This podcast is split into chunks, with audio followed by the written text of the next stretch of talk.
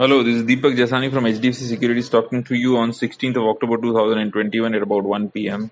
with another edition of TGIF, a weekly audio podcast summarizing the happenings of the past week and trying to forecast the direction in the coming week. Key benchmark indices in India extended robust gains for the second consecutive week. Investors cheered strong earnings results from some top IT companies as well as data showing a slowing of annual rate of inflation based on monthly wholesale price index. High crude oil prices and a weak rupee kept gains. Nifty index settled above psychological 18,000 level for the first time. Sensex also closed above the key 61,000 level. Nifty advanced 2.5% over the week while Sensex closed 2.1% higher. Indices ended in the green on 4 out of 4 trading sessions this week. The broader market BSE midcap out- outperformed the benchmark indices rising 3.3% while the small cap index gained 1.9%. Market breadth was in favor of gainers with 6 shares advancing for 5 declining. Average cash turnover on the NSE increased by close to 17% from the previous week on account of strong momentum in stocks.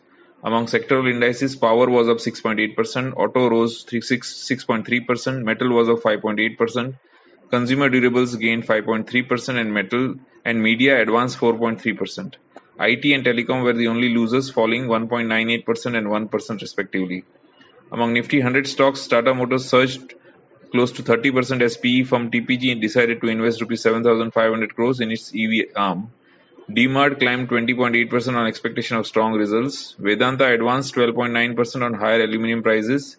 ITC added 10.7% amid speculations that e-commerce giant Amazon is planning to invest in the IT ITC e-Choupal business. Jubilant Food gained 10.1%.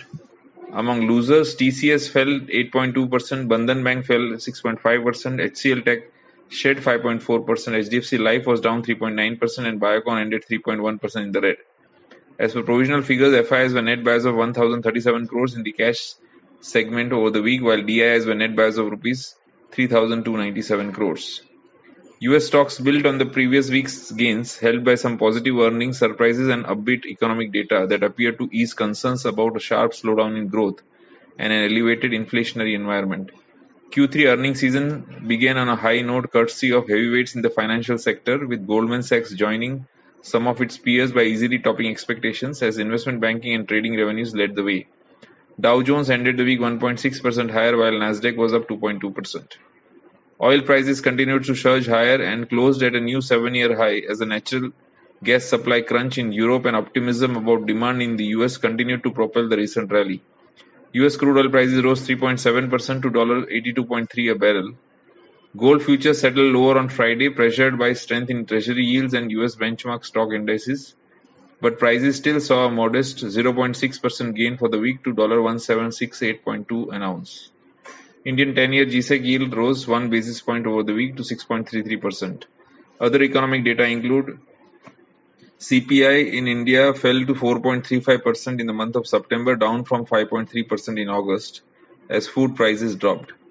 IIP for the month of August uh, rose 11.9% versus 11.5% growth in July. India's WPI inflation came in at a provisional 10.66% uh, year on year for the month of September as compared to 1.32% in September 20 and 11.39% in August 2021. India's trade deficit was revised lower to 22.6 billion in September compared to preliminary estimate of 22.9 billion and uh, 2.72 billion uh, gap a year earlier. Imports surged 84.7% to $56.4 billion, while exports rose at a much slower 22.6% to $33.8 billion. Monthly deficit in September is at an all-time high. IMF has said that Indian economy is expected to grow at by 9.5% in 2021 and 8.5% in the next year. India's overall power generation has improved to 7.3% year on year at 345 billion units in Q2 FY22 due to better power demand post lockdown relaxations. CPI in the US uh, rose 0.4% in September. On a year on year basis, uh, it rose 5.4% and at the highest level at, uh, since January 91. PPI in the US surged 8.6% in September from the same period a year ago. That is the biggest jump on records dating back to 2010. Retail sales in the US unexpectedly increased 0.7% month on month in September, following an upwardly revised 0.9% rise in August. University of Michigan's consumer sentiment for US fell to 71.4 in October versus 72.8 in September. The trade gap in UK widened to uh, pound 14.9 billion in August from an upwardly revised 14 billion in the previous month. It was the widest goods shortfall since last December as exports fell 4.6% whereas imports fell a slower 1%. Eurozone industrial production contracted by 1.6% on a monthly basis in August. Year-on-year, the industrial output rose by 5.1%. Eurozone trade surplus narrowed sharply to euro 4.8 billion in August from euro 14 billion in the same period last year, mainly due to 26.6% jump in imports amid a rally in energy prices. Exports rose a slower 18.2%. Wholesale prices in Germany increased 13.2% year-on-year in September, the highest rate since June 1974, after the first oil crisis, due to a low base effect and a sharp rise in prices for raw materials and intermediate products. CPI in Germany came in at 4.1% in September, the highest level since December 1993. Producer prices in Japan rose by 6.3% year-on-year in August after an upwardly revised 5.8% growth in July. This was the seventh straight month of PPI inflation and the highest reading since September 2008. Japan's industrial production fell a seasonally adjusted 3.6% monthly in August. On a yearly basis, industrial production accelerated 8.8% in August.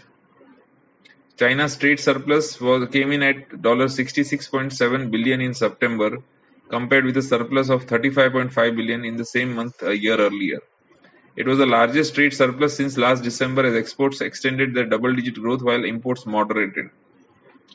China's annual factory gate prices rose 10.7% from a year earlier in September at the fastest pace in more than two decades. That compared with an increase of 9.5% in August.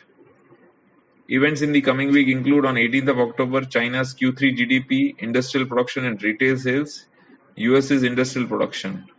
On 22nd of October, Japan, Eurozone, Germany, UK, US provisional manufacturing and services PMI number. Corporate results in the coming week include on 18th of October, Hatsun Agro, L&T Infotech, Route Mobile, Tata Coffee, Ultratech Cement. On 19th of October, ACC, DCM Shriram, Hindustan Unilever, ICICI Pru Life, ICICI Securities, L&T Technology, Mastek, Nestle. On 20th of October, Havells, Jubilant Food, Tata Communication. On 21st of October, Asian Paints, Container Corporation, ICICI Lombard, JSW Steel, Mphasis, Sterlite Technology and TVS Motor. On 22nd of October, Federal Bank, HDFC Life, Reliance Industry, Tata Consumer. On 23rd of October, ICICI Bank. Nifty gained 2.48% over the week, the largest weekly rise in six weeks. Nifty rose uh, on Wednesday and Thursday with runaway gaps, which indicated strong upward momentum. Though the daily technical indicators are close to overbought levels, Nifty could rise post the long weekend on Monday, helped by gains in the US markets over Thursday and Friday, and cool down later.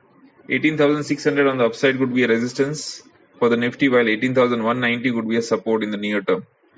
Q2 results from corporates could drive momentum in individual stocks, Realty, financial and metal stocks could remain in limelight.